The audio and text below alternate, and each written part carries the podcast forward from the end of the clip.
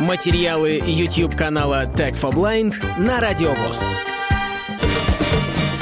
Всем привет, дорогие друзья! Меня зовут Александр, и вы на канале Tech for Blind. Сегодня будет у нас интересная, опять же, не для всех тема, но я думаю, что ее надо осветить, раз уж я в это погрузился. Хочу поговорить о платах видеозахвата, а именно о китайских платах видеозахвата.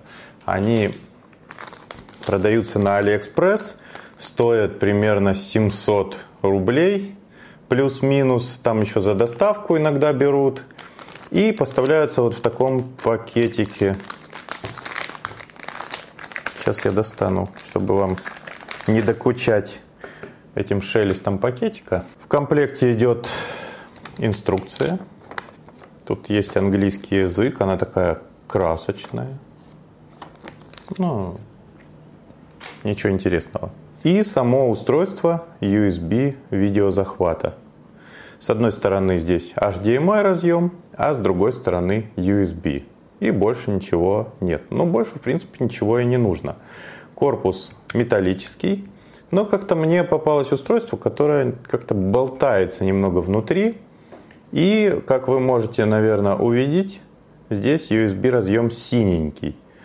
Когда вы заказываете, у вас есть выбор USB 2.0 или USB 3.0. Вот у меня есть еще в черном корпусе такое же устройство. Здесь еще более болтается все внутри, но USB разъем черный. То есть 2.0 и 3.0. Я от жадности выпросил оба на обзор. По размеру это как большая флешка. Вместе с USB разъемом 7 см в длину 3 см в ширину и 1 в толщину. Ну, по внешнему виду больше нечего сказать. Приятный, в принципе, но болтается немножко, можно разобрать. Тут, тут есть винтики, разобрать и как-нибудь закрепить.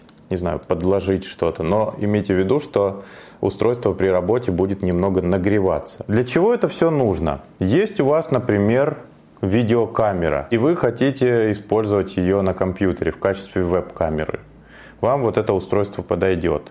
Или вам нужно записать HDMI сигнал с какого-то другого устройства на компьютер. Или использовать его для трансляции какой-нибудь, для какого-нибудь стрима.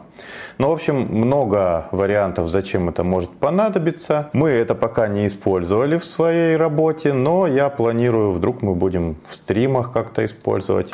У меня есть вот такая вот старенькая камера от Sony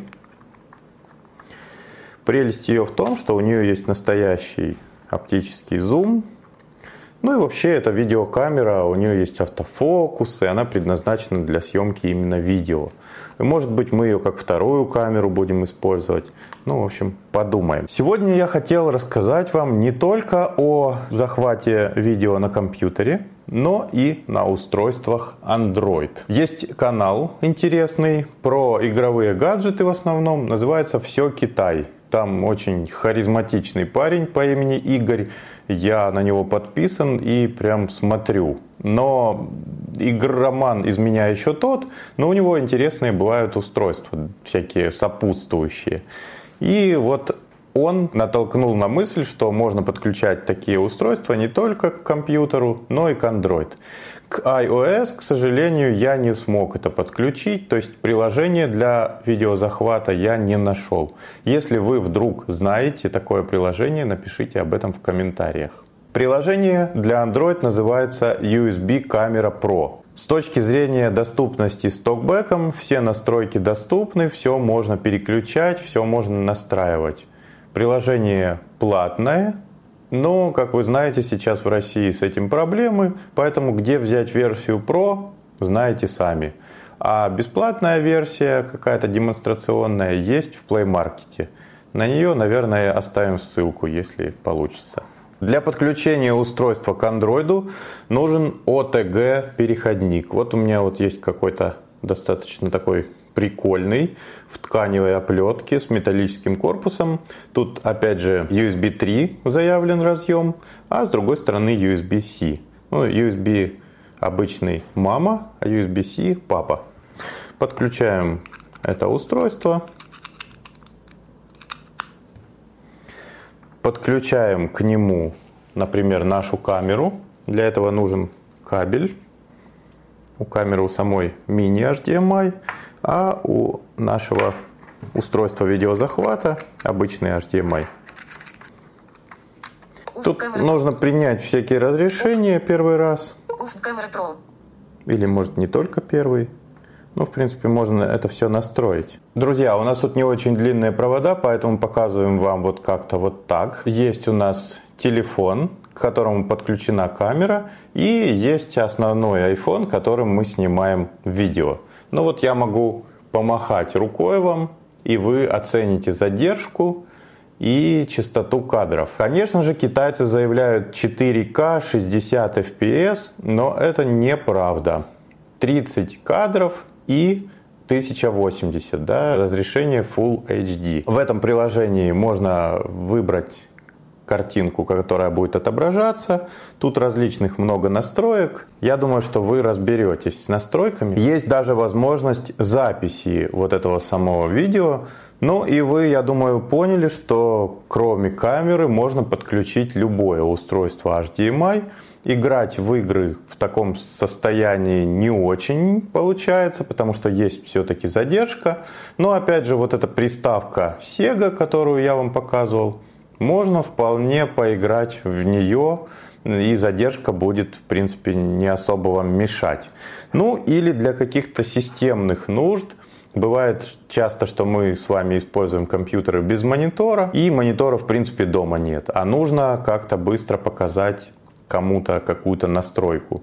Можно использовать вот этот прибор. OTG переходник, я думаю, у всех есть. И смартфон на андроиде в этот раз. Да, можете потирать радостно руки. Андрей Петрович Исаев, передаю вам еще раз персональный привет. В этот раз Android, конечно, победил. Так вот, вы можете подключить все это к Android-устройству и вывести картинку. Временно, но тем не менее. Давайте в качестве эксперимента попробуем подключить Яндекс модуль, или как это называется, модуль с Яндекс ТВ.